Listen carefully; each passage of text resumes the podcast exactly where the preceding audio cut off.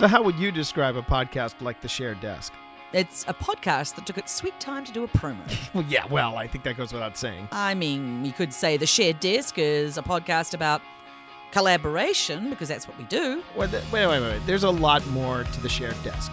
You got our Loot Crate Looky Loo. Oh, what's in the box? And then what we're doing when we're not writing, usually it's pretty nerdy.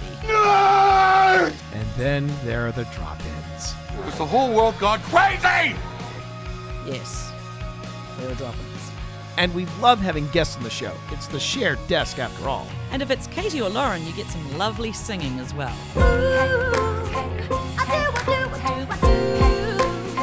So find The Shared Desk on iTunes, Stitcher, or at theshareddesk.com. The Shared Desk. Two writers, One podcast, Different points of view.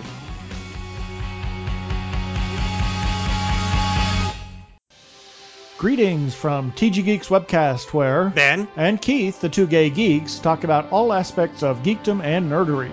Sci fi, comics, film, horror, genre, you name it, we talk about it. find our episodes each week on tggeeks.com. Visit our Facebook page, TG Geeks Webcast. On Google Plus and YouTube, look for us as Two Gay Geeks. You can tweet at TG Geeks and at the Two Gay Geeks. Or call our feedback line at 469 TG Geeks. That is 469 844 3357. Happy listening. Peace. Cheers.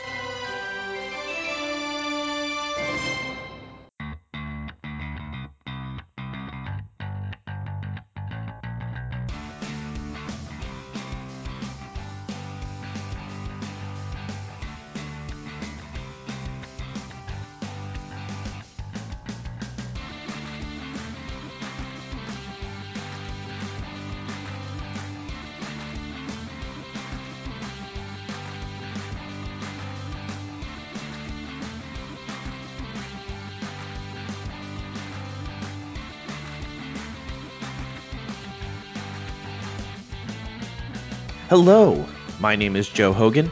Many of you know me as Epic Grays in various video games and social media. Welcome to episode 115 of Geektitude, a geek culture podcast that celebrates the inner geek in all of us.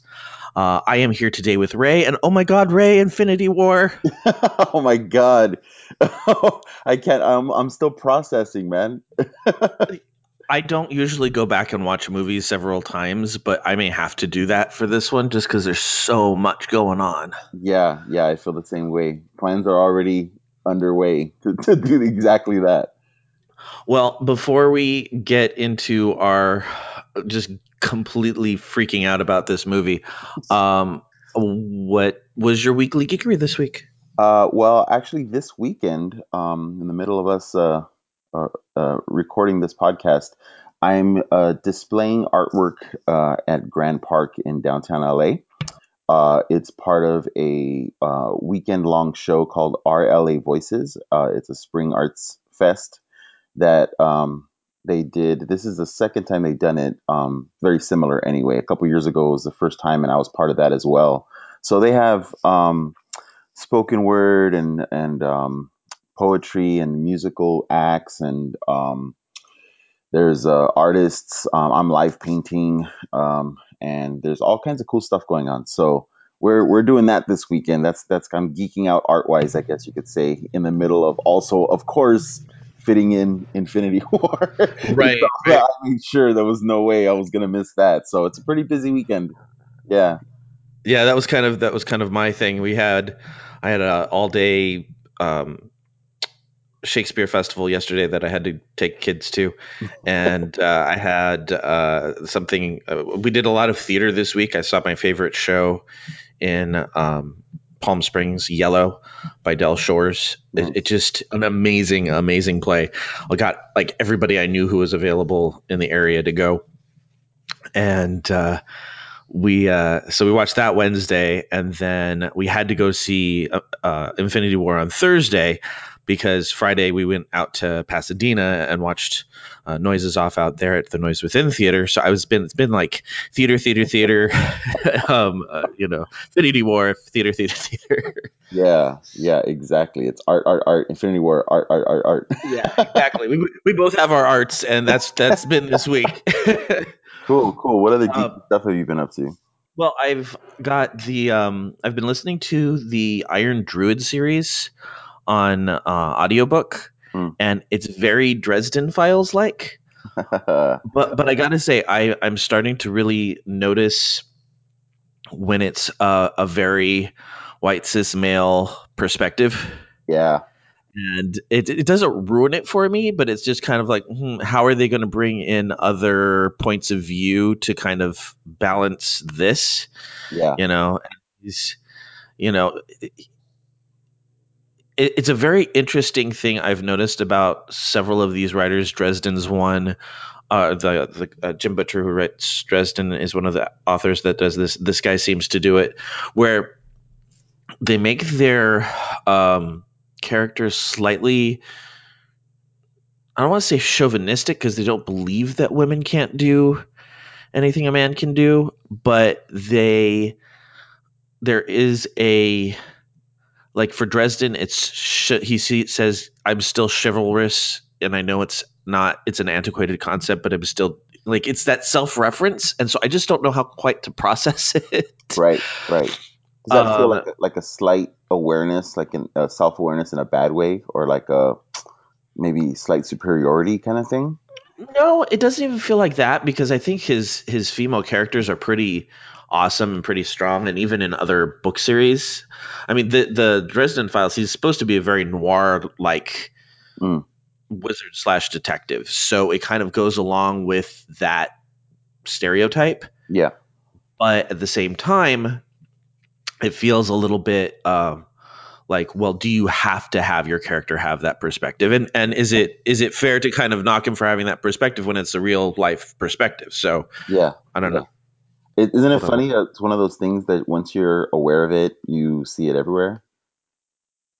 yes and it's it's been uh i don't know been a little bit hard for me to uh to like get out of that mindset to Yeah. enjoy what i'm listening to so yeah so i've been I, I don't know it's it's a different perspective but i'm trying not to let it bother me because the stories are really good Yeah, and um, I think you know the the other the other character kind of I would say he's not sex addicted, but that's that's his like kryptonite is the the beautiful female form, Oh God. and so it's kind of one of those where it's like, all right, first of all, I can't relate. Second of all, um, You? yeah, yeah, it's just a little bit like, okay, dude, like.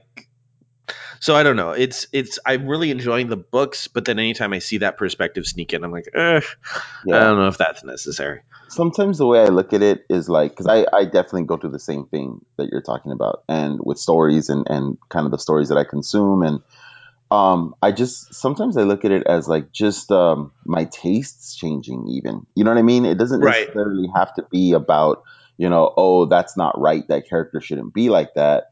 Sometimes it's just like, okay, I'm I'm tired of that character for now. You know, like I, I'm I'm feeling ready for a different perspective or a different point of view, and it's it's not even something I'm aware of sometimes. Where I just gravitate towards a certain type of story. You know.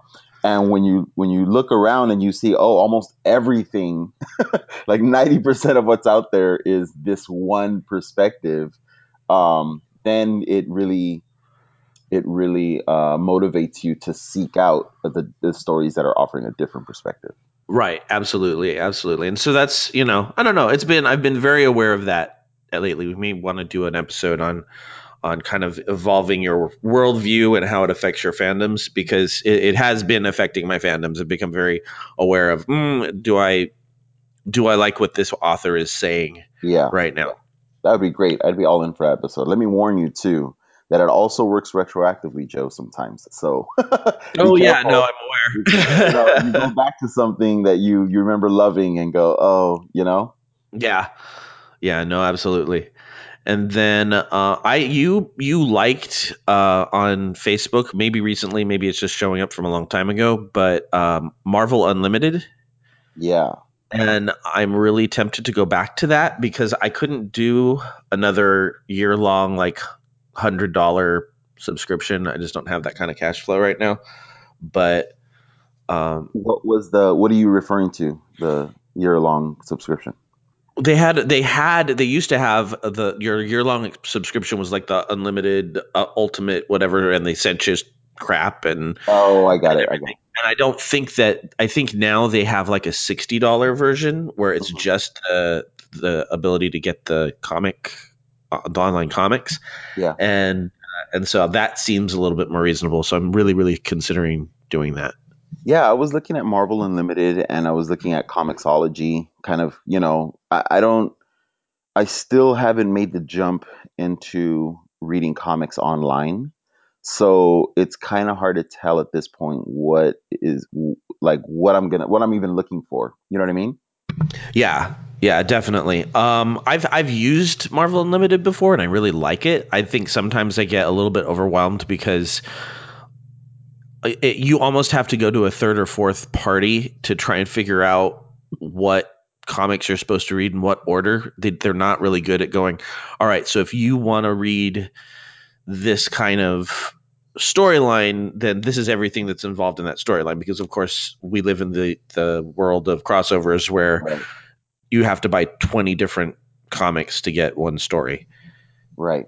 Right. Wow, you would think they would think of that and be like, "Oh, this is this storyline." You know, like you want to read Executioner song? Cool, here it is, and it's just like all those comics in a row. Well, and and they do they do that to a certain extent, but they're not great at doing it if there's a lot of crossovers from other comic books. So like you can do like the Secret War series and they'll give you all the Secret War series books, but they won't necessarily give you the little the ones like they won't give you the three um issues of Avengers that tie into it. Right. And but they've but they're set up to be able to like you have to read those three stories to understand what's going on in the next issue. Yeah, and then you get into the the titles that are not necessarily following the same story, but something happened and they're affected. It has to affect their their world. You know what I mean? Right, right, exactly. Which brings us back to Infinity War. oh, so many things. Well, we have we have other weekly geekery stuff, but I we can always do that at another time because I think we just want to talk about Infinity War. So I'm going to go to a commercial break, and then we're just going to get our geek on. Sounds good. I'm Void, And I'm Beej. and together we're the Geek to Geek podcast. Well, we make it. It is kind of us, but I guess it's separate. Every week, we pick a topic from geek or digital culture and chat about it for a while. And you're invited. We talk about books and movies, games, comics, the internet. Or really whatever we feel like. Yeah, that too. So look for the Geek to Geek podcast on iTunes. Or wherever your podcasts are sold, or downloaded, or whatever.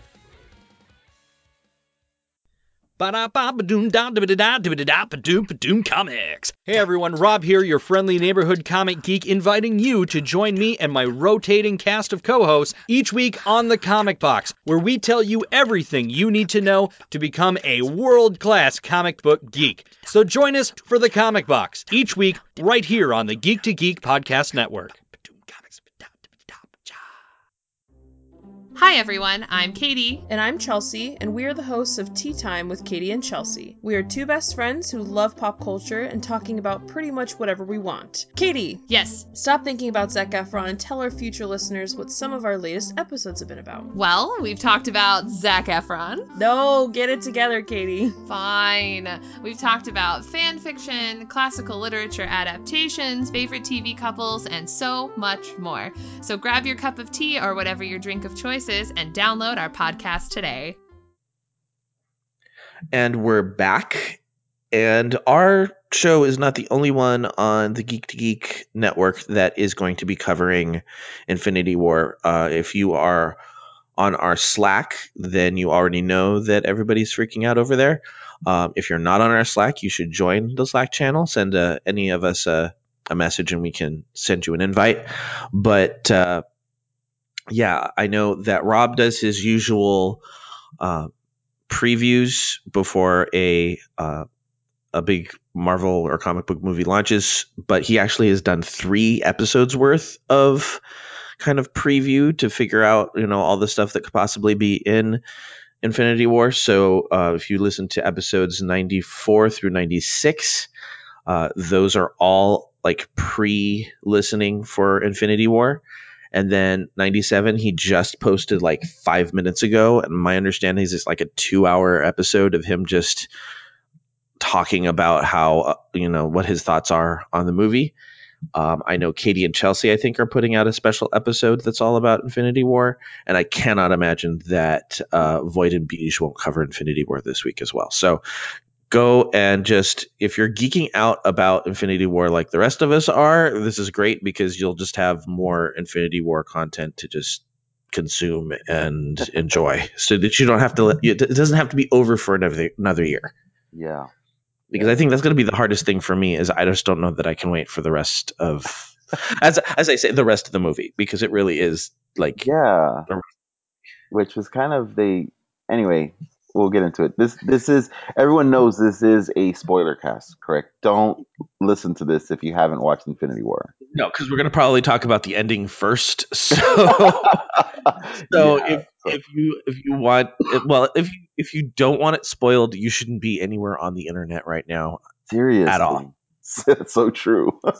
have, have you seen the trend of people like ruining like sending out fake spoilers no, I haven't seen that. That's Yeah. hilarious. Yeah, people are sending out fake spoilers. In fact, like if it wasn't for the fact that I was driving at the time and it's morbid, um, I drove past a dead raccoon on the on the the drive to school the other day, and I was like, like somebody needs to take a picture of this and say like my my least favorite moment in Infinity War.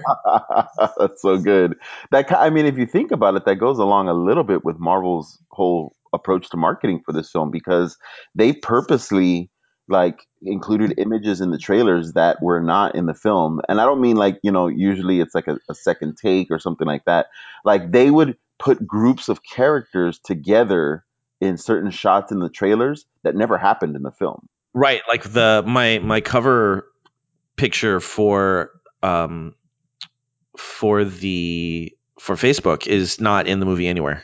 Right, exactly. And so they did that purposely just to so that people to throw people off expectations wise, so that they could show a kick ass trailer and not feel like they're ruining moments from the movie, which I think is brilliant. Yeah, no, I think that's awesome. I think Yeah. that's so good. And it's cool because if people are putting out, you know, fake spoilers, then people that are coming across multiple spoilers don't don't know what's, you know, really gonna happen or not. So it kinda it kind of cancels out the real spoilers in a way. That's a good, that's a really good point. I didn't think about that. Yeah, yeah. Um, oh my God, Joe. So I've never, I don't think I've ever gotten a message from you prior to us recording a podcast or a review where you're like, I can't wait to talk about this. Uh, yeah, I mean, I think we were both very excited about Civil War, but Yeah. I don't know that we. I think I think our our mo is to usually go. Well, I know I'm going to talk to him about this, so I will I will just let him process until until Yeah. we're there. I could I couldn't Yeah, I couldn't I, do it. I made a note for myself at the very top of all the things that I want to talk about that says start with DC. The reason I, I did that is because when I noticed that whenever we are, um, you know, just completely demolishing a DC review, um, Marvel ends up coming up in some way, and I feel I sometimes I feel like you know for people that are really interested in hearing about the DC films, they must be so tired of hearing about the Marvel films.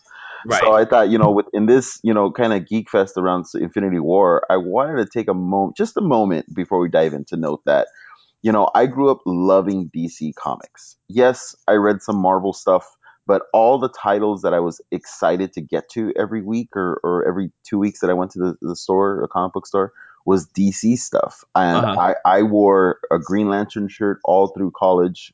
Believe me when I say before it was cool. Um, and and you know i grew up loving those characters and those stories um and so you know when a dc film comes out like i really want it to be really good and i'm all in like i love man of steel Right. um and then you get to the marvel films and especially with infinity war and you just see everything that they've all the time and effort that they put into building this thing completely resonates when you watch infinity war. It just all of it comes through. All the affection that we've built over time for these characters. Without that you you might consider this movie a mess. Yeah. you know? Well, and that's the thing. I don't know that you can you can look at this movie from the point of view of good cinema right because it's something that's completely different. And I don't think that people on the the people who are panning it completely, I don't think are taking that into consideration because this is not a this is not a standalone movie in any way, shape, or form. And I'm not even talking about a standalone movie as far as oh, part two is like the second half of an actual movie. Right. Like it is like you could not have this movie without the what is it at this point like 10 years worth of movies Yeah, this is the penultimate chapter of a book that we've been reading, you know, for years now that has um, incrementally, you know, become more and more involved where you, you know, you you require having seen the last chapter in order to understand the next chapter. yeah yeah and and i i think that that's a very interesting you know this is a this is a business model that i don't think anybody had the foresight to try Yeah. until marvel did it and, And I- i think i think they did an amazing job with it if you look at the whole full body up until this point Exactly. I love that Marvel isn't trying to make this a standalone film. You know what I mean? They're they're all in. They're like, no, that's not what this is.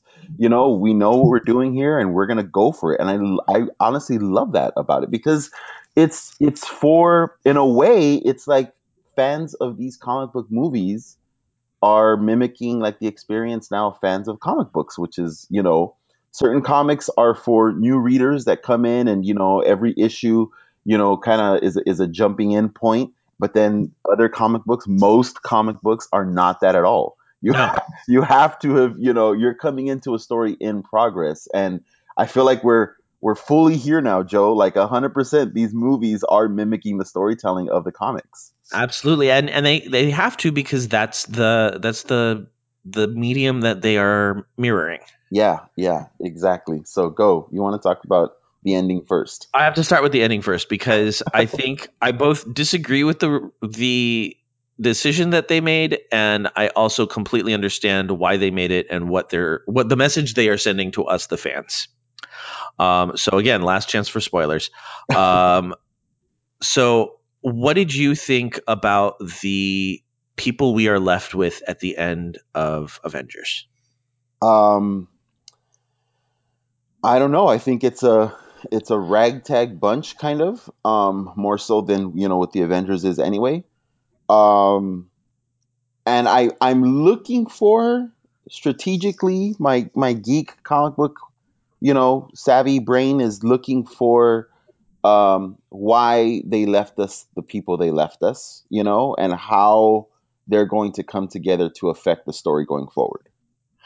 for me, it, it the message that it sends is that that Avengers Four is going to bookend and bring us back to the event original Avengers because that's who they left us with. That's that's fucking great.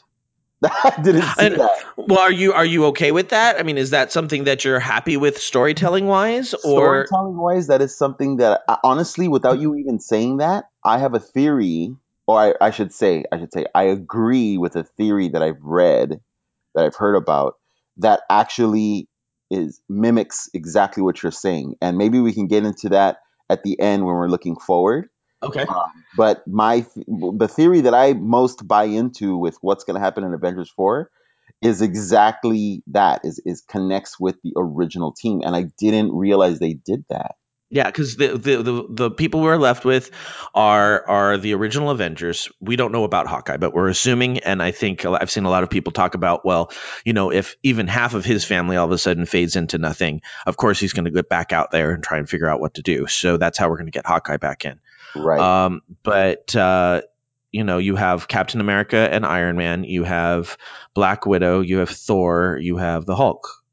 I think that's that's all of them, right? The and then the extra people that we have is you have um War Machine is Mhm. still there. You have um uh oh what's her name? Um it was, it was left with uh with Iron Man on whatever planet it is. Um oh, oh my god, she's blue. Nebula. Nebula. You have Nebula. Okay. You, you have Rocket Raccoon and you have Okoye.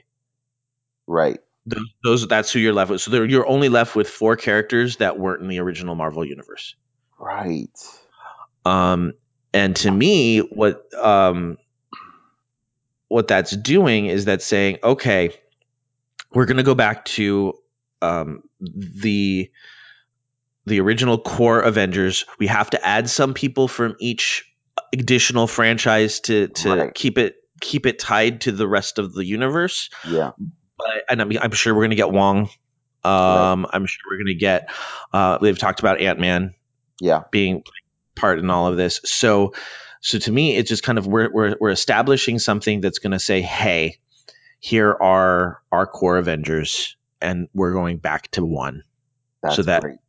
Um, what the scary thing for me is is that you know if if Iron Man and Captain America had died in this movie, it would have been scary as fuck because it would have been sending the message that you know we everybody's talking about their contracts and how they're not going to be in the coming movies and you're expecting them to die because the new people have to take over and they're getting older and they've been doing this forever Yeah. And so there there is a a real danger to it. I think it was a very interesting thing. We know there's going to be another Black Panther movie. We know there's going to be another Sti- Spider-Man movie. We know that there are going to be all these different movies, and they another Guardians of the Galaxy movie, and they Yeah. specifically got rid of those characters, which again sends the message that we are going back to focusing on the core Avengers Because they're going to be gone. because now they're going to be gone and Yeah. it makes it even more dangerous in the next movie. So I feel like people are like, well, and I agree, it you lose the impact of like the emotional moment and the good acting that happens when the Spider-Man fades away Oh is like, oh, oh, that sucks. But I'm not terribly concerned because we know he's coming back, and I do think that that was a a weakness of this movie is that there wasn't this concern of they're not coming back because we know they're all coming back. That's funny because that's that was never my concern to the point that I don't even consider it a weakness because in order for it to be considered a weakness, I would have to factor that expectation in that a character could go away and not come back. Like I'm be, I'm past that already. You know what I mean? Uh-huh. So so for me, the that the anguish of that moment is not in that you know is not even connected whatsoever to he might he might not come back. It's it's more just seeing this character that I love play this scene, go through the you know yeah, watching- him suffer and Tony suffer watching Yes, him suffer. yes, yes. Yeah, and and so I'm saying the the emotional impact of that was not lost on me, but I think a lot of people are like, well, it just kind of it, it kind of gives away that urgency of the end of this film because you got rid of certain people. Yeah. You know they're probably all coming back because these people still have movies to make. And those people have not read comics. Right. I mean, Uh, here. It's, it's a weird, like, it, you're right. This has never been done before. It's it's a, it is comic books brought to to life in every sense of the word. Like it's, it, you know, it's so weird that th- this is exactly what our experience is. We're we're gonna have generations now growing up with, you know, they're comic book movie fans. Like to them, that those are the comic books, are the movies. yeah. Yeah. That's Now- the stories. Now you had a theory that you would not tell us on the air, and you said you would tell us if it happened or if it didn't happen. And so, do you remember what that was, and did it happen? Uh, no, it did not happen. Um, but I was just really excited to, um, to I was kind of excited, happy that it didn't happen, which I wasn't expecting. You know, I was so invested in seeing some kind of nod or introduction to the Fantastic Four in this film. I was so invested in that. Um, to the point that like I, I part of me still expects the four in Avengers Four to ha- be have a circle around it. Oh, Yeah. interesting. Yeah, uh, and I feel like they're working on it, but I don't, you know, they're they're already filming the next installment. So, um, you know, there were there were apparently there was confirmation that Silver Surfer was going to be in this film. Uh, you know, that could have that probably obviously was a uh, you know, a red herring. yeah. Um, but they like confirmed like it was on the IMDb page. Um, and uh, my my theory is still for, for this film. It was like, oh, wouldn't it be cool if Fantastic Four comes out? Um, but it, it- the theory that I've been holding on to kind of all along is is leads into the second film, and that is uh, it involves Captain Marvel. Mhm, Um, it involves Ant Man and Wasp mhm. And you know because the ne- those are the two films that we're going to see before we get part two to this film right, Right. and um Captain Marvel is confirmed to be taking place in the 1990s. Yes.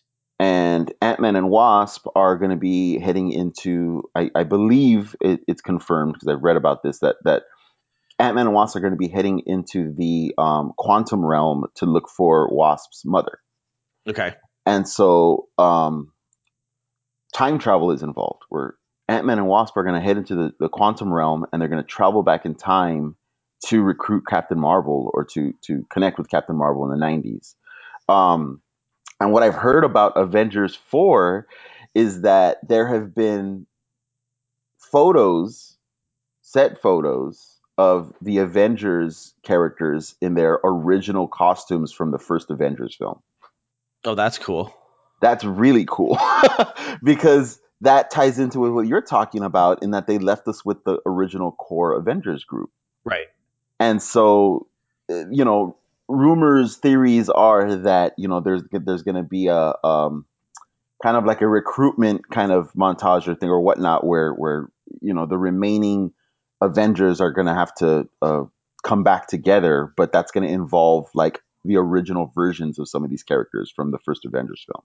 Interesting. Interesting. Because Yeah. I mean, I, I I think if you look at who will end because people are like, oh well, this will just give us a chance to um to focus on the core Avengers because we got rid of all the other characters and Mhm. and but at the same time we're also adding Captain Marvel and we're adding Ant-Man and Wasp and possibly possibly um both versions, both the Yeah. I, I, is, is it Michelle Pfeiffer who's going to play Janet Van Dyne? Yeah, I believe so. Yeah. um and uh you know so we we're, we're plus we still have the four or five ki- uh, other um franchise characters that they're they're gonna probably pull back in so i mean we're gonna have just as many characters in Yeah. this movie I'll tell you what, you know, as as hyped as I was about the theories going in and stuff, uh, the once the movie started, that all was like completely gone. Like, yeah and and I think halfway through the film, I I realized like my expectations, not necessarily story wise, but even just for how this film was going to unfold and feel, Mhm. were way off. yeah I, I my expectations were way comic booky. Like I knew that Red Skull was going to come back in some way.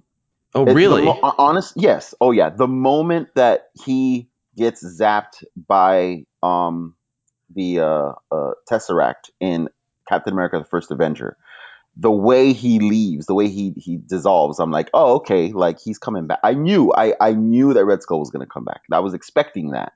Um, but my and this just shows you like how God, like how much these comic book roots are like ingrained in us. Um, I envisioned like, oh, Thanos is gonna gather like all the bad guys, all the villains from the films that we've seen, and all the heroes are gonna have to fight all the villains, and it's gonna be like this big, you know, war, uh-huh you know. And like halfway through this film, I was like, Thanos is psychotic. uh-huh like yeah he's not like that's such a James Bondian like comic booky like pulpy like expectation that I had, you know? Like Yeah. that is not this film. Like this dude is on a whole nother thing. It's it's really interesting because the well first of all I should admit to the the message I sent you on Facebook like the day after the movie because I was like okay who, who's the guy on the on the soul soul gem world? Oh yeah. and, and it's and and I, I but I've got a reason for this. For those of you who don't know I'm colorblind and my colorblind issues are with the colors red and green I don't see them as as strongly as other people do. So I had no clue that that was Red Skull until I got home and looked it up, and then I wanted to confirm with you because I'm like I don't know who this character is, and everybody's reacting, and I don't understand. Like it was that it was that out of the loop moment that I'm just like I don't understand what's going on. Um, Well, it's either Red Skull or it's Skeletor, man. You know? Yeah. Well, I was sitting like, is that Mobius? Is it? I like I didn't I didn't know. oh, like Mor- were Morbius, like like the Spider-Man villain. Yeah, Morbius. yeah, yeah. And I'm You- like, why would he be here? I don't get it. Yeah, your your um unfortunately your geek knowledge worked against you in that moment because Yeah. you were reaching for something cosmic and something more like out there that they were nodding to. Yeah, But, yeah, know. and I and because I didn't see any red on the face, I'm like, like, you know, there was Yeah. no like you could I no way I could tell that that was Red Skull.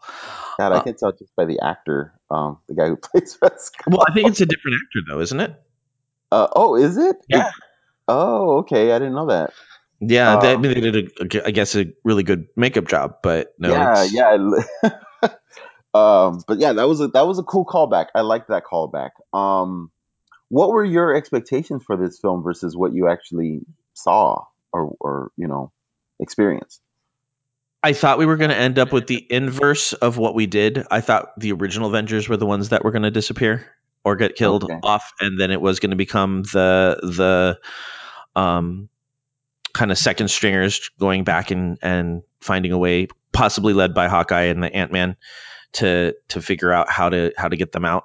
Mm. Um, I I think like you, I just as as it started, you know, going forward in the movie, it it was like I was just enjoying it so much that I stopped thinking about all of my theories and just kind of invested in being there. Yeah, Um, and invested in all of the little nuggets of comic book beauty that you're like when when they're on when he's getting the reality gem and he does the the voodoo on um on Drax and Mantis and Drax Yeah. turns into the cubes and Mantis gets all like coily yeah, and that's like straight out of Infinity Gauntlet. I mean it's, it's beautiful. Like you like you see that moment and and it's you know the bubbles shooting out of people's yeah. guns. It's like Yeah. if you've read Infinity Gauntlet, it's like that is straight out of the comic book, and and it gives you that little like insider happiness of that's so cool. They they they're re- really taking the time to take care of the the nostalgia and because that's what this this movie is nostalgia. This Yeah. movie is this movie is what what um Ready Player One was unable to do. Yeah, it's interesting to me that it, it is on nostalgia for a lot of people, but then there are a lot of people that have are not on that wavelength at all with this. but they can still they can still enjoy the movie because they now Oh, have yeah. their own built-in nostalgia based on oh my god that's this character from this movie and that's that character from that movie and oh that's a reference to what happened in that movie Yes, hundred percent. Yes. so it, it works on multiple levels but it's all giving everybody that feeling of being an insider in in the the franchise like being part of something that's this epically big Yeah, yeah. Um, it's converted a lot of people into comic book storytelling. You know, like they they love it. yeah Uh, and I, I love that they gave like a you know a shout out to Jim Starlin uh, in the credits hmm um, because you're right. It was some of that stuff was straight out of Infinity Gauntlet. Yeah, um, yeah. I uh, God, where where do we even start? I think that I I love that it started immediately after um the attack on the Asgardian ship. yeah I thought that was pretty cool um, to see that. Okay, this story's already in progress, you know, because there's so much story. I was bummed, bummed though, if if um, one of the few things on my bad list were that um, that they didn't show Xandar at all. You know, he showed up and he already had the Power Stone, which was in in uh, the um, possession of the Nova Corps right and you know he already had it so he like raised that planet completely right and Right. and so, so i would have liked to have seen uh, you know the Nova Corps like get obliterated by thanos you know what i mean Yeah, and Um, and I think I, I I I don't understand why we haven't had Nova yet, unless they just don't have the rights to him. But if they have the Nova Corps, I don't know why they can't have Nova. yeah And I feel like that's such a great character to put into this universe. Can you imagine trying to like do an origin story in the middle of all this for like a character that you know like we haven't met yet yeah. Well, I mean, is that what we're going to get from? Do you think? I, I I'm I'm curious to see how Captain Marvel unfolds because it's not even in the same time frame as what we're working with. right and captain marvel does have some history with thanos right or with the infinity gauntlet Um, I, I, have, I have to go back and I think in um, Captain Marvel was, I think when they did Infinity Gauntlet, it was still Marvel. Oh, okay. That's right. Oh, comics. Um, so, um, I, I really like the way the story started, kind of mid story there. Um, and then right away they got to show you what a badass Thanos is by you know because he kills Loki and kicks Hulk's ass. So right away that that sets the bar right for what Mhm. this character is capable of. And, Um, the, and the fact that the Hulk is is then afraid to come out again for the rest of the movie. yeah, kind of kind of like I'm like what a kid would probably how a kid would probably react, right? yeah, yeah, exactly. He's like, "Come on, I need your help." No. Yeah. Although I wish I wish they had given us more of that. There was a you know a few hints of of that kind of like something's going on here, but then they just kind of left that dangling. You know. Yeah. Um, I thought I think the the Russos did a really great job of balancing tons of action because this thing goes from the moment the movie starts. It feels nonstop. Two hours and forty minutes go by at like nothing. The only Um, the only problem I did, and I I'm usually pretty good at this. I went right before the movie, but I had to pee so badly at the end of this, and I was like, "Oh my god, just get to the stinger at the end, please, just get to the stinger at the end." That's fun. I was expecting a mid credit stinger as well and didn't get one. And No. oh, that was so great in the audience, the dread, because the movie ends and like it's just silence. Everyone's just like we didn't have we didn't have silence. We had a one woman in the front of the theater go, "What the?" and that's it. Like it just it's dead silent, and you hear "What the?" and the credits are all. It was great. but then like everyone sit no one moved, right? Like No, nobody moved. Credits start and then there's that moment where it goes through all the main players and then it says Marvel's Infinity War or Avengers Infinity War and then you think okay, here's the mid mid credit stinger and then more production credits and everyone just kind of goes no. And like all the phone. Well, then all the phones came out. yes. And, and all the phones came out, and everybody's checking to see if there's Yeah. a stinger. Because mine did. I was like,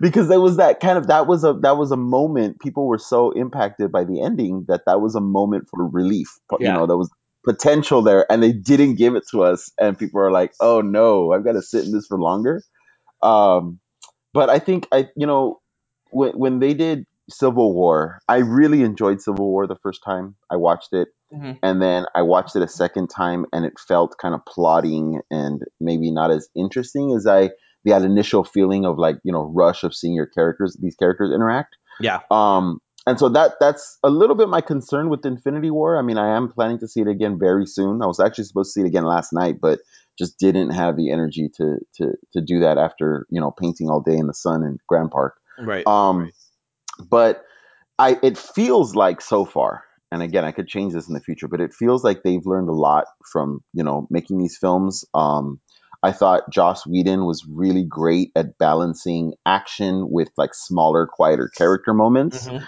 and this film felt like that. Like I, I was surprised because I knew they had a lot of story and a lot of characters to get to.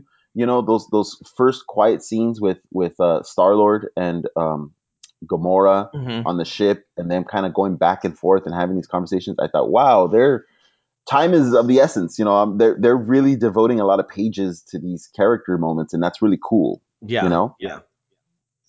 Did you have favorite moments? I did have favorite moments, um, but I mean, there's just so many moments, dude. Uh, I feel like the one that stands out the most, though, is Thor. Okay. And between Thor Ragnarok and this film, someone said to me, "Oh wow, like Thor's, you know, now my favorite character." Or I've heard people say, you know, uh, they really did a good job of like fixing that character or making him, you know, more interesting or whatnot. And my thing is, oh yeah, Hemsworth is the one, you know, original player that has committed to more films. Like, Mhm. of course, they're gonna focus on his character and bring him to the front more, you know. Yeah. Um, so that his whole storyline in Infinity War I thought was great, and it just was really cool to see at the end all of that potential for that character that we know of from the comics come through and be like, yeah, this dude is practically a god. You know what I mean? Like he's different from the other Avengers. Like I think at one point in the film, Iron Man or Captain America, someone says makes a mention of like, oh yeah, Earth's already lost its greatest defender, so we're really up. And I was like, who? What? Who's he talking about?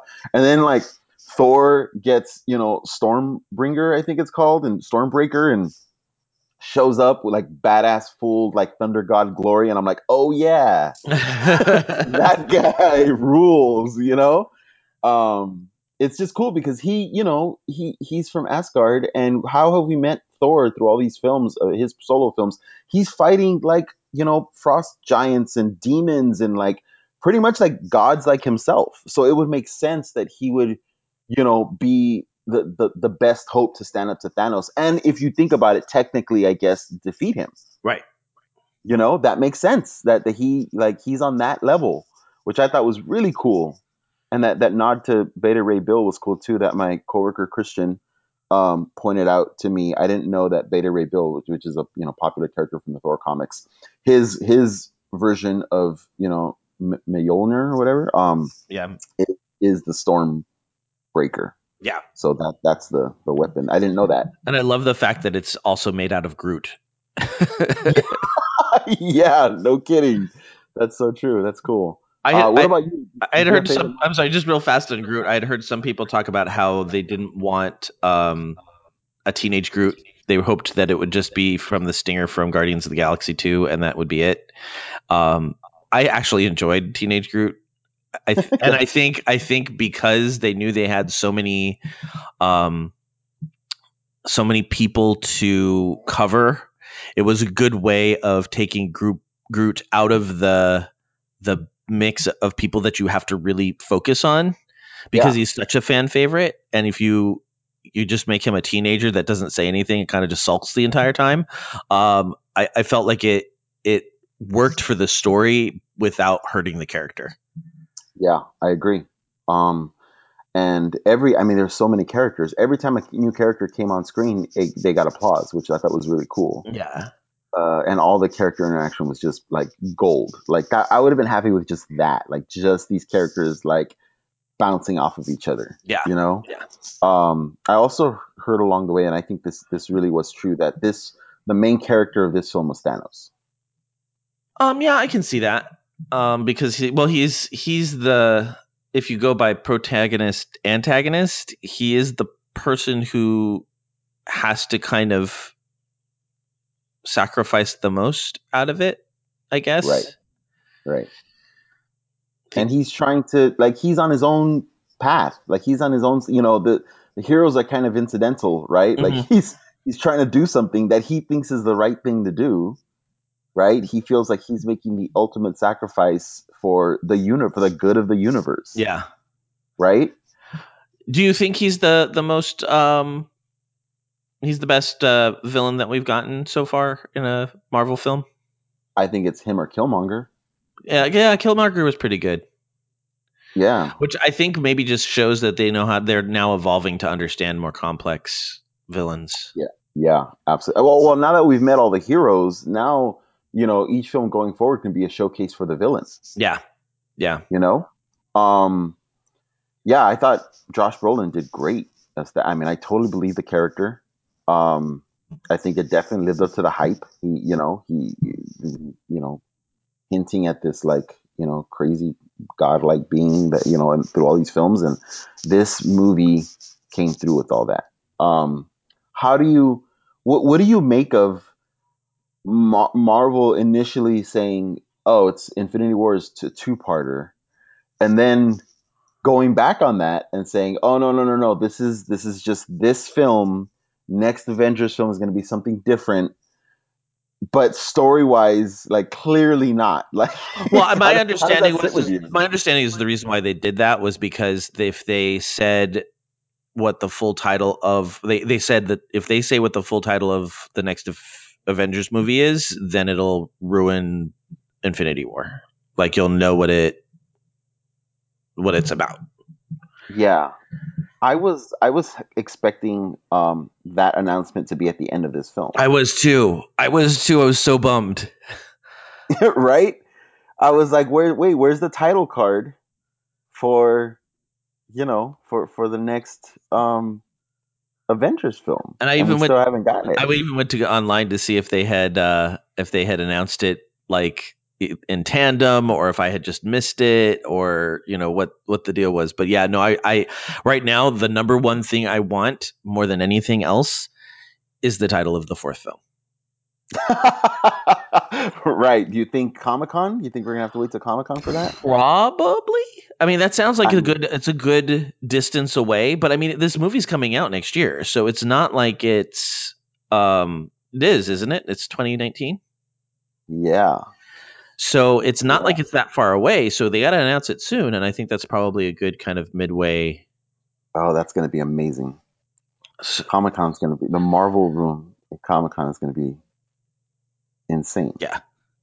I, I will I will not be in there. I will not I will not be in there. Um, but uh, I one of my favorite moments. I'm going to take it back to kind of just the the smaller smaller bits and pieces here. Um, I think my favorite line in the entire movie was when Okoye goes.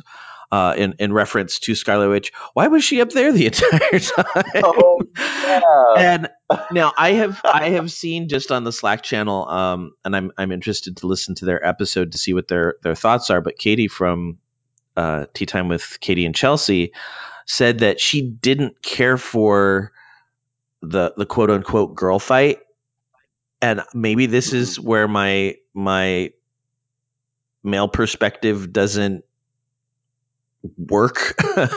um, I I thought it was sending a message that it was like the women kind of stand like like they were standing together. Like I just I thought it was a, a good powerful woman moment, but I don't know Right. that may, maybe I maybe not. I don't know. Thoughts? Yeah, yeah. No, I didn't. I honestly didn't even. Even now, looking at it, I'm going, "Oh yeah, that was a showcase sort of scene for the female characters." I didn't read it as that at the time.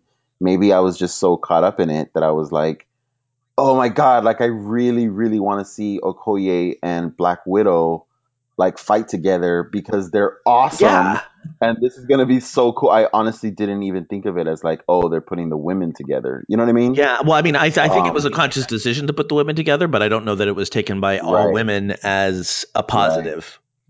Sure, I could see that. Yeah, absolutely. Um, I think uh, there was and the, there was just a lot going on. Like I, I, I, it was hard for me to. I didn't like normally. I'm so aware of myself watching the film. Mhm, You know what I mhm. mean? That I could maybe like note something like that. Um, I was just fully in it. Like I was trying to take it all in as it was happening. Um, because there was just all these worlds coming together. And I'm telling you, all this character inter- interaction was good. It was all like what Marvel is known for, like people popping up, you know what I mean, and other people's stories or whatnot. Um, I love the way they showed the heroes, different groups of heroes working together, and how they would get so close to beating him. You know, on on Titan, Right. uh, uh, Peter Quill's you know uh, plan with with involving Iron Man and Mantis and Spider Man. That was aw- that was a great scene. I loved how close they got. Yeah. No. And You know? what did you think about the groups that they paired together?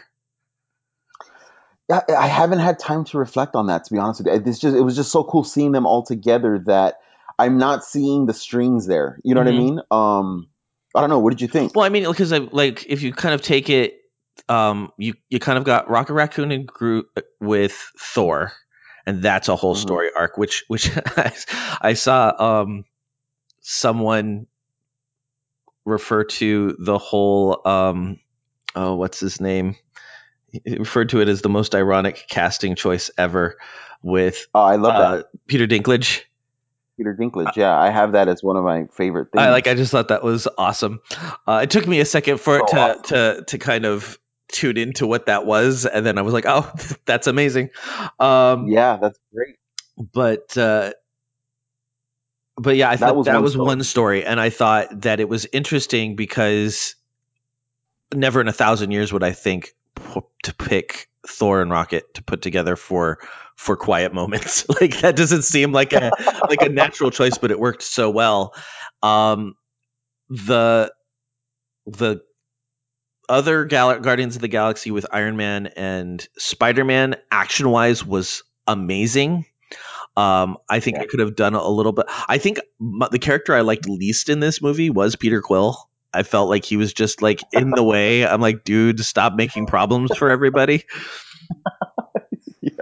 yeah, yeah, he definitely his his petty side was on full display. Oh, yeah, It was so bad. It was so funny though. It was so hilarious. I love that whole interaction with him feeling insecure on Thor. Yeah, yeah. That was great. that was good stuff. Um, I thought I thought it was fun to see Tony and uh, Doctor Strange together. Yeah, But yeah, again, there they'll come around too. yeah, there was there, You was a lot of there was a lot of um, posturing, which is what happens in comics. I know when they brought around the original Civil War in the comic books, one of the things the Marvel production people said they wanted to do was make their comics feel a little bit more like you get two heroes that have to kind of fight with each other to figure out what's going on before they can resolve their differences and and, and get the bad guy because that's kind of how the Yeah. comics used to always be it was a very formulaic Yeah, that's yep, that's the template. yeah, and so and they kind of had that. They had that when the Guardians of the Galaxy met up with uh, Strange, Iron Man, and Spider Man. They they just had these different moments, and it was really cool to kind of get back to that. Yeah, yeah. They did a lot of. I feel like they did a lot of heavy, heavy character lifting with the characters that we're going to see going forward. That you know they've kind of said are going to be the the these the next phase or whatever is going to be built around. Because Doctor Strange is supposed to. I don't know if this this is still true, but they said when they were working on Doctor Strange that he's supposed to be the linchpin the way Iron Man was, right, with the first few mm-hmm. phases. And so it makes sense to have those two characters together and kind of bounce off each other. And at first, very much not like each other. And then by the end, you know, Doctor Strange is sacrificing everything, you know, for, to, to, to spare Iron Man's life or Captain uh, Tony Stark's life. Well, and it's funny because uh, Matt had an issue with that until I kind of explained because he's like, I every single person had an opportunity to make a decision, and they chose the person that they chose the person over half the universe. And I was like, no, it only happened once. Um, the only person who actually made a conscious choice to choose one person over the universe was Gamora, which which is consistent, I think, with her character. what do you mean? She chose she chose to give away the the Soul Stone's location to to end Nebula's uh, suffering, which I think was really a um, uh, uh, within her character because a she's got the whole kind of conflicted because she was raised by Thanos, but she also is just resolved in Guardians two her whole story and and relationship with her sister basically, and so it makes sense that she wouldn't want her sister to suffer anymore, and she would go, okay, I'll, I'll tell you so that you stop. But Right. Doctor Strange did not give up the time stone because he was trying to save Iron Man. He gave up Go he gave up the time stone because he already looked into the future and saw all the different possibilities and knew that it was the one re- the one way to make it like to to defeat Thanos. That's a yes, yes. Yeah. I agree Yeah, and then um the the third one was Scarlet Witch, and she she did it. She just did it too late, but she didn't make the decision to not you know destroy Vision to to save half the the universe to to destroy half the universe. But she she just did it too late. And So here's the thing with Scarlet Witch and the Vision's Infinity Stone, the Mind Stone. I think Shuri did something. I think Shuri was successful I do too. And she better be in the next movie. Yeah, yeah. I, I yeah, because it it at no point in that whole buildup, right, where the clock was ticking because here comes Thanos and they're fighting everyone, but she's trying to successfully, you know, extricate the stone from Vision while still keeping Vision alive and his essence Mhm. there. At no point is there like, oh no, like it didn't happen. Like she completes what she's doing, closes the the application or whatever that she was working on, and then gets attacked like a moment later. Yeah, I think right? he's I think knocked out. he's backed up. Oh, got yeah, it. I think he's backed up now. In in the comic books, there is a point where Vision loses all his humanity and is just he he's got all his memories and everything else, but he doesn't have that ability to to feel, and that might be Mm. the version of um the Vision that we get in Avengers four. But I do think we will have Vision in Avengers four. Yeah, yeah, cool. I, I I thought it was really cool how you know Doctor Strange looks ahead and I don't know how many millions of different versions, and then at the end he says this is the only Mhm. way.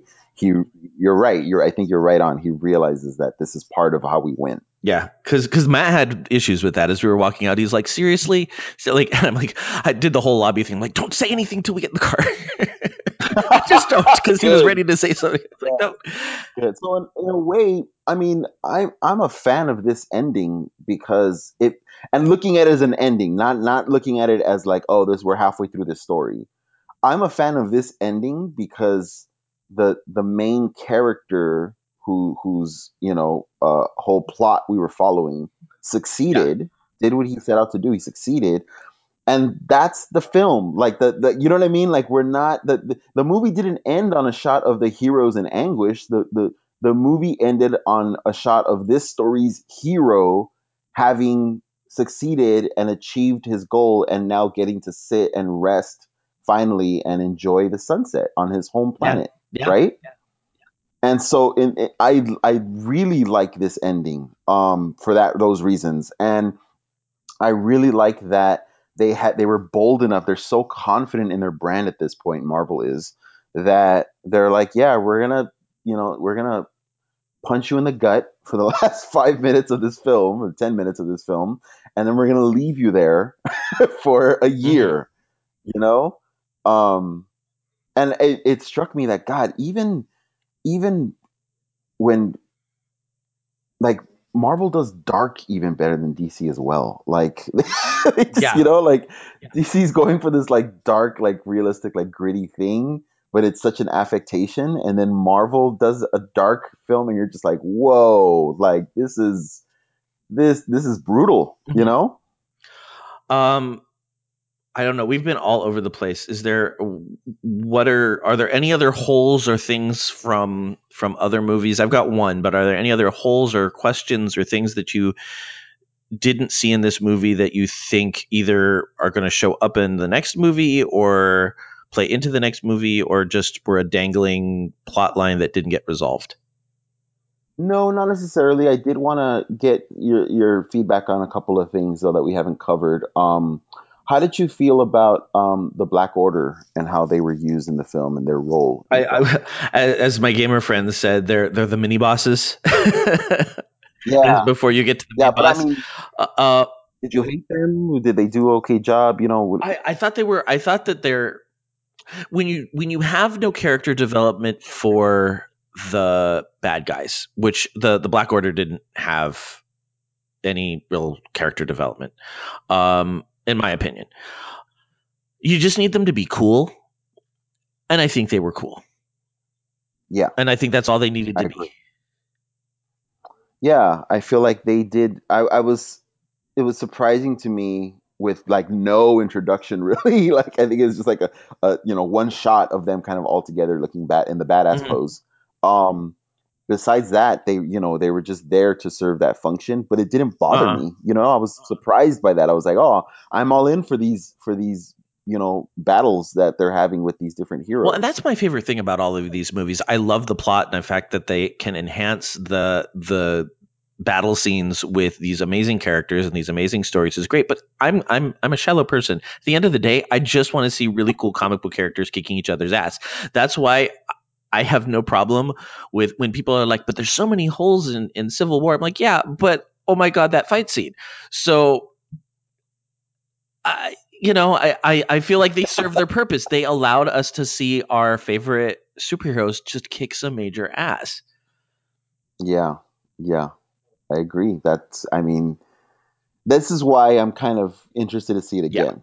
You know, now that I've had that high, how how well does this hold up in terms of the the quieter moments and like the overall like the overarching story? Yeah. You know, um, I don't know. I'm excited. Literally, as we're recording this, um, a buddy, my my friend Christian again that I work with, sent me this interesting article on on the Hulk's future in in the MCU, and I'm excited to read it. So I think that's really cool, seeing how these these core Avengers are going to move going forward. Like I'm really excited to see where the next film picks up because, like you know, this thing has happened. The thing that they were trying to prevent happened. Half of life on Earth is gone, and I'm really excited to see the aftermath of that. Like, where do you go from there? you Yeah, know? and I'm I have not been keeping up with um, Marvel Agents of Shield, but I'm interested to see if anything happens with that. I don't even know if they've finished their season yet. I'm gonna have to double check on that and see if they're done. Because if they're done, um, there are rumors that they're not going to come back for another season. Um, but I would love to see how they how they interact with the idea that half of all life disappears on Earth. Like who who in the the Agents of Shield disappears. Like how does that all work? Um, you know, but I'm a I'm a good two or three episodes behind. So Yeah, and then what about Ant Man and Wasp? You know, how is this going to affect that film? I mean, you know, everyone's just like, there's going to be such a rabid, I feel like, um, um, interest in any Marvel film takes place between these yeah, because films, you know you're looking for Like, any clue that that's I think that's what I love the most. I mean, there's uh, there's so much I love about this movie, but the the thing I love the most about it is the fact that it is just so energized the fan base about theories and and connections and you know alternate like like again i think there's some of us that have these alternate ideas of it would have been cool if they had done x and what would that have looked like which is still fun to do even though it didn't happen um mhm. It, it's it's just fun to to see people make those connections go oh i think this is going to be happening or you know the idea that um that ant-man is going to play heavily into to captain marvel and uh, just so many so many cool things to discuss as geeks that we haven't had.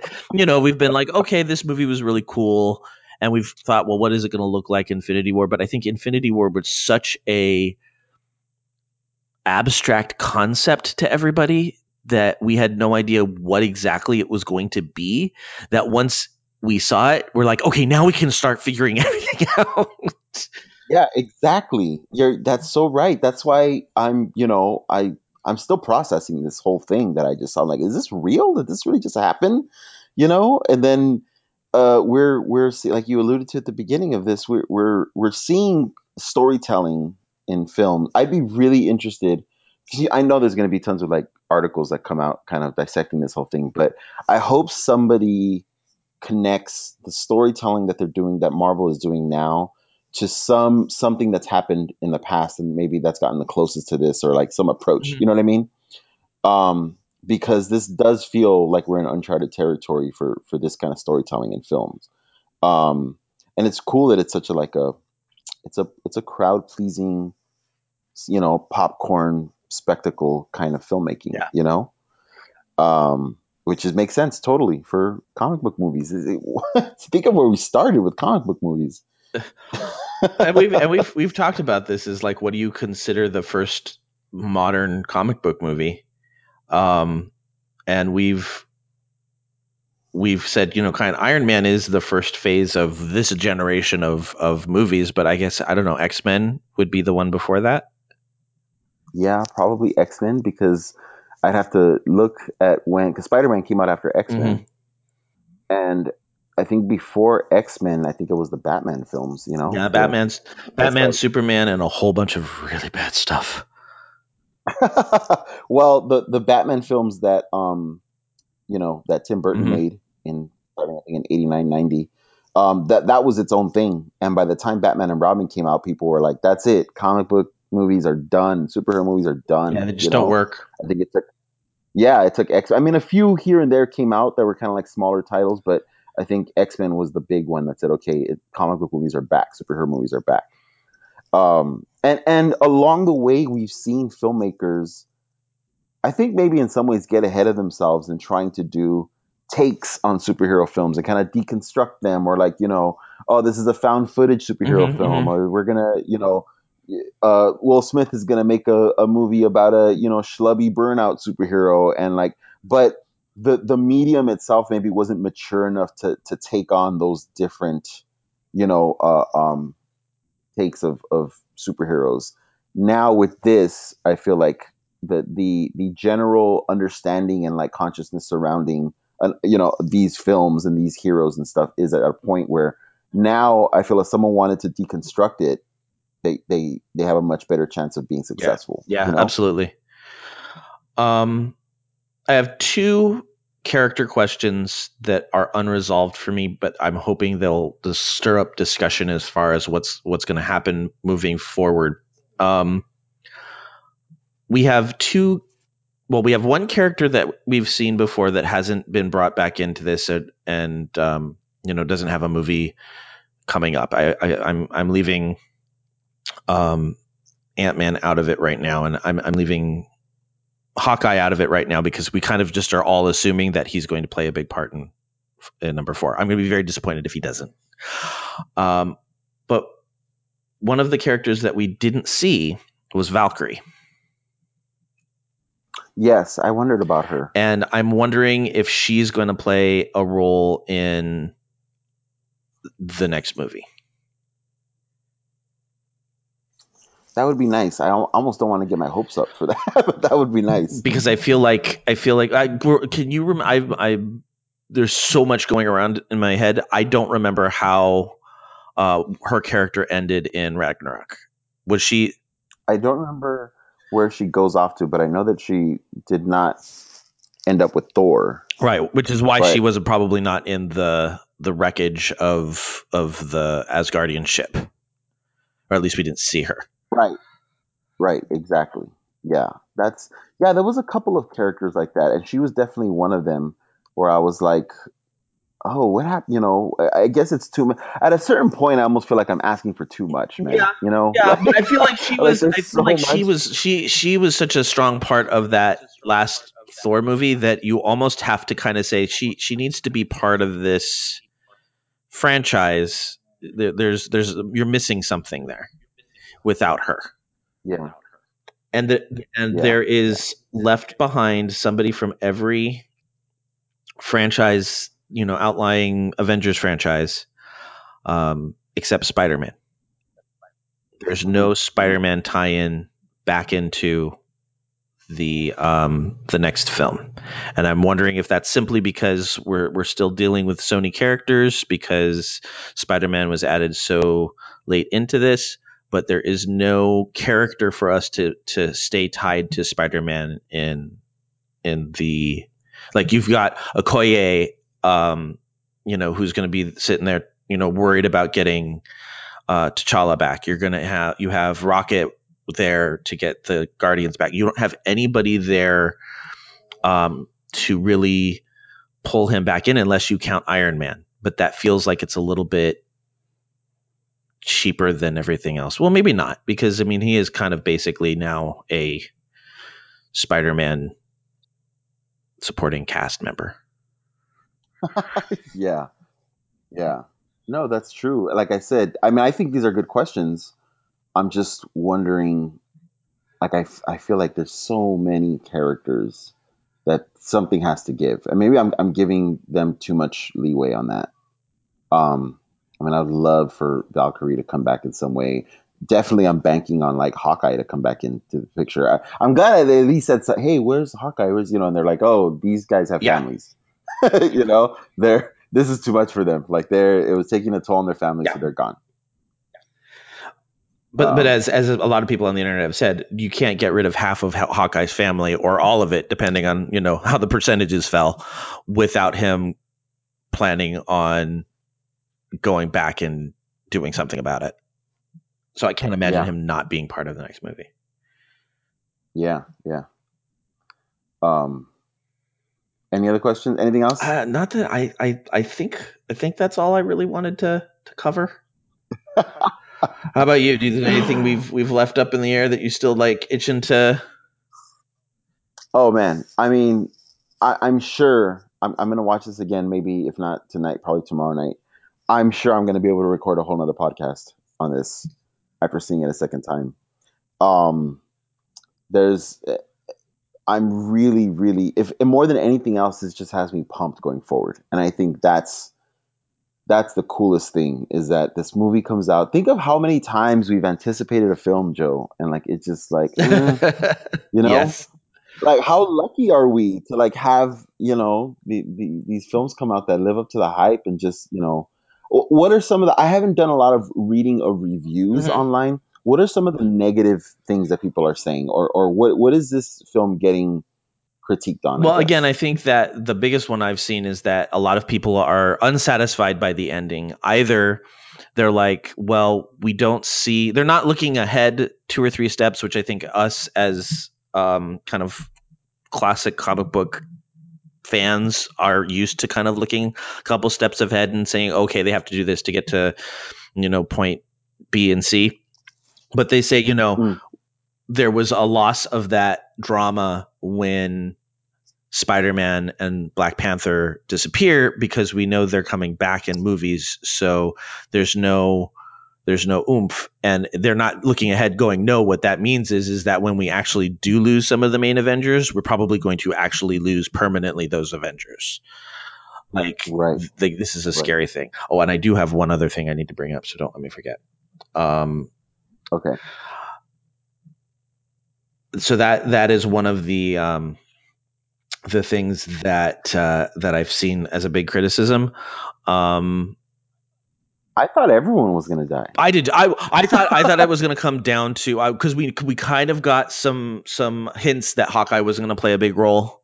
Um, we knew Ant Man was probably not going to be in it because of his movie. You know, we'd heard those rumors, so I really did think it was going to come down to like maybe one or two people from the group that we saw in this movie joining together with Ant Man and. Um, I actually, I honestly thought Ant Man would might be in the movie and be the only sole survivor that nobody knew about, and go find Hawkeye and go save the world. Yeah, but doesn't that feel very comic booky compared to what we saw? Yeah, that's that's that's how I felt about my expectations too. Um, because this does set up that great storyline that I mentioned to you in a previous podcast uh, from Justice League that Grant Morrison wrote, where you know um, the Atom and Green Arrow defeat Darkseid. Yeah. So I'll I'll, I'll I'll I'll make do I'll make good on my promise to send you that. Um, but we're set up for that. Yeah, we are set up for I just yeah. think. I just think you know they, they have different and Marvel has different plans. yeah, I, I agree. Um, so, but but speaking of what we could see in the next movie, I'm wondering uh, if you are a a Infinity Gauntlet fan, you know that it's actually a three part series kind of thing. It's a um, there's Infinity Gauntlet, and then the next part is Infinity War, which came out uh, you know several years later, and then Infinity Crusade, which came out several years after that. Everybody kind of assumes that Infinity Crusade was, or they everybody kind of agrees that Infinity Crusade was okay. It was not. It was yeah. It was. It was. It was far from great. Um, but the next chapter of it was Infinity War, where everybody fought evil versions of themselves. So one of the things that I'm wondering if we're going to see to bring some of these characters back in will be the Avengers having to fight quote unquote evil versions of the characters that disappeared. Oh. So are you reading that as them disappearing or them like because part of me of course because you know god we're such geeks um i'm thinking this is a way for them to introduce the negative zone because i'm still holding on to my fantastic four fans but uh, uh but then i thought no no they're dead like they're they're they're worse not even dead they're they're they don't exist anymore Well, and that's the thing. Like, there's different ways you could read into it. In um, the original Infinity Gauntlet, I think people noticed they just they they. I can't remember if they just blinked out of existence or if people. I think people realized they were gone, and so if people realize that they're gone, and in, in this movie they obviously do realize that they're gone, they didn't not exist. right because then if you had a kid or how would that work and, and that, if yeah. you go off of the comic books there is a the reason why Thanos did it in the comic books is and and honestly people you have to go back and listen to Rob's um episodes on the comic box where he talks about you know all of this basically in the comic books Thanos is just crushing on death Like that's really all that's happening is that he is trying to do this grand right. gesture for death because he wants death to fall in love with him. And Well, well, people thought that Hela, you know, Thor's sister, the embodiment of death in Asgard, was gonna be featured in this Yeah. film for that reason. yeah. Um but she's too active of a character, I think, where the Marvel version of death that Thanos is trying to court really doesn't do much. But but hmm And they allude to that in the first time they show Thanos, which is I think after the Avengers, the first film. One of the his his right hand demon guy says, you know, Earth actually has heroes defending it, and to to set your plans on Earth, it would be to court death. And then Thanos kind of gives that Yeah. sly smile. Well, and then a lot of people were thinking that um, Loki was going to play the Mephisto um, role in in the movie because in the movie Thanos is kind of being consulted by Mephisto, which is the Marvel version of the devil. Oh, in the Yeah, comic, yeah, yeah, I'm sorry. He's and uh, so so that was kind of a theory. But yeah i i don't think i think since they have blinked out of existence i mean the the idea was is that death was like there are more people living than have ever died. And so there's an imbalance and we need to balance that. And that's why everybody just Got it. stopped. Like i don't think they lived. I don't think they died. They just stopped existing. But yeah. they didn't blink out of existence because people still remember Yeah. Maybe people that are, you know, having a hard time with this ending and are feeling unsatisfied by it, um, don't have the, the recourse that we do as, as geeks to like just let our imaginations go now based on the film, based on the stories and Mhm. the comics. You know what I mean? I can say, hey, maybe that means this or this or that. Like the story doesn't end for us Yeah. here. And I think for people that are probably still more used to, you know, pretty straightforward storytelling, where the third act, you know, resolves the story and it ends. Somebody uh, that you, they are probably having a harder time with it. Someone on Twitter alluded to uh, that this was Avengers Revolutions, no, Avengers Reloaded, and the next one is going to be Avengers Revolutions. That's funny. That's really funny. Just shows the Wachowskis are pretty Yeah. ahead of their time. Yeah. No, I mean, I I like. There's there's so much to. We, maybe we have to do an episode too. Maybe that that is what we you know after we've had a week to listen to all of the other fan theories and uh, and other reviews out there, kind of come back and and give it another once over. You and I will have to talk about it before next week and see if that's the direction we want to go. yeah, it's gonna depend on how much you and I talk about this, you know, separate. Like during this this week, I'm sure we're gonna be sharing articles back and forth and theories, and there's we're we're gonna have you know an ongoing. Yeah, we're gonna have an ongoing conversation. We just have to decide whether it's worthy for the, the public outside to hear us it together online. it can be like an extra bonus for you know uh, listeners of this podcast that can't get enough that want some more uh, some more geeking out about it. Right, so so possibly like Infinity War, this is this is just a this is not the end, but this is simply us um, dissolving into the ether until until the next episode. nice. um, any any shout outs this week? Oh, that's a you know shout out to all of the artists that I'm working with this weekend. I'm really really excited to be showing alongside um, a bunch of artists that you know.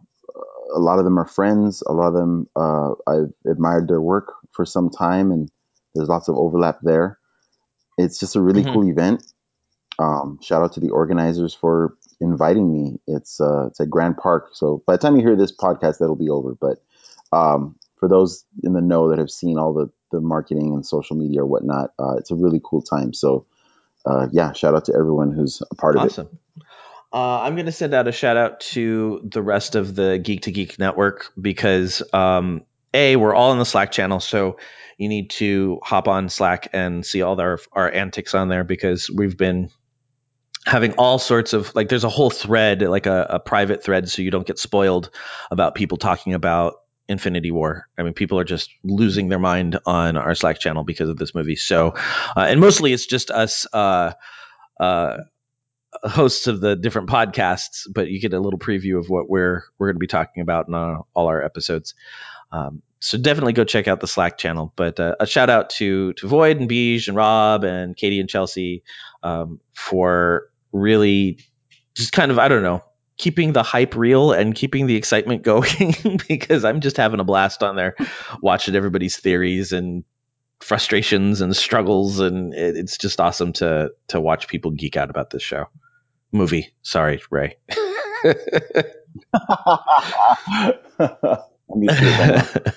uh, coming up next week, I we we've got we've got a couple of options, but it will be probably Ray and I because we don't have any guests. We're we're going to work on that for. Our, I think both of us have had exceedingly busy uh, semesters, and so uh, it. Oh, maybe, yeah. maybe just dueling it for for the next couple of episodes and, and giving you some fun stuff that we're enjoying. So so that's that. All the music in this episode is by Bensound. It is being used under a Creative Commons license. You can find more music by Bensound at bensound.com. Geektitude is a proud member of the Geek to Geek network. Check out other Geek to Geek shows such as the Geek to Geek podcast, runningshoes.tv, the comic box, and tea time with Katie and Chelsea. And make sure to join our Reddit community at reddit.com forward slash r forward slash geek to geek cast. You can currently find us at geektitude.com as well as on Apple Podcasts, Stitcher, Google Play, and most other podcatchers out there. Please leave us a review and spread the word. If you'd like to contact me, you can send me an email at joehogan at geektitude.com. You can also follow the show on Twitter at geektitude or me personally at Epic Grays. How about you, Ray? Where can we find you? I, as always, am at Ray Vargas3 across all social media, as well as my website, which you can find at rayvargas3.com. Uh, you can find me on Facebook, Instagram, Twitter, Tumblr, all at Ray Vargas and then the number three. And the good thing about us being a podcast and not a comic book movie is that you do not have to wait an entire year for our next episode. no kidding. Uh, we will talk to you again next week. And, and until then, remember this week keep it geek. The Red Legion took away our home.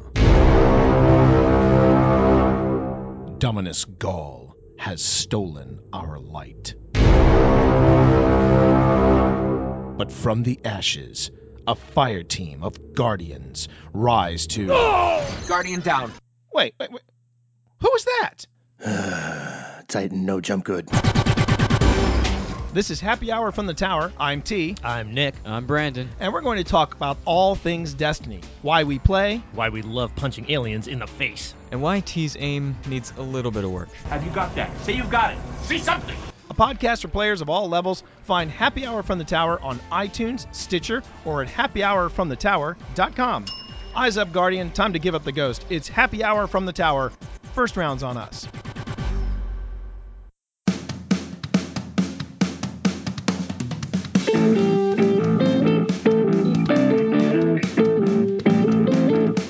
That theme song means it is once again time to promo the Geek Wolf Pack podcast. I'm your Papa Wolf, Nick Kelly. And I'm your Mama Wolf, Stacia Kelly. And I'm Thermal Wolf, Brandon Kelly. Here on the podcast, we're just a couple of generations geeking out and sharing what we think we think. We'll share the latest nerd news and sci fi happenings.